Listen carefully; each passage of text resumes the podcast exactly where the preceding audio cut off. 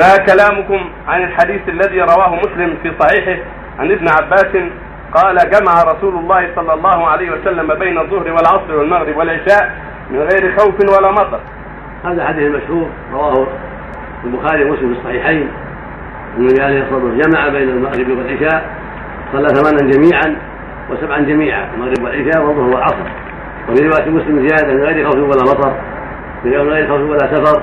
قال العلماء إنه إنه جمع لعذر غير هذه الثلاث إما مرض وإما دحر في الأسواق على آثار المطر.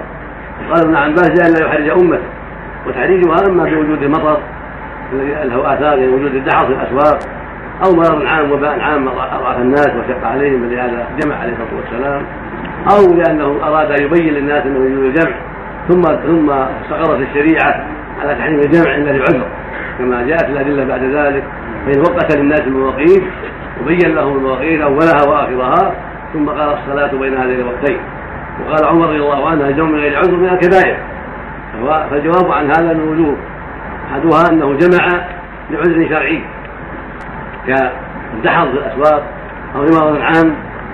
الوجه الثاني أنه لئلا يحرج أمته لأسباب وقعت ذلك الوقت من أجلها جمع لئلا يحرجهم ولا يبين هذا التحريم ما هو الذي سبب الجمع.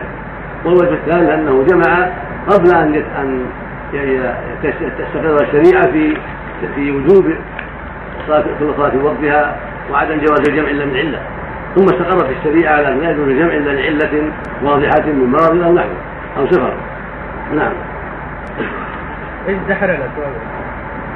نعم. البحر يا إخوان. دحر. الدحر زلك طين.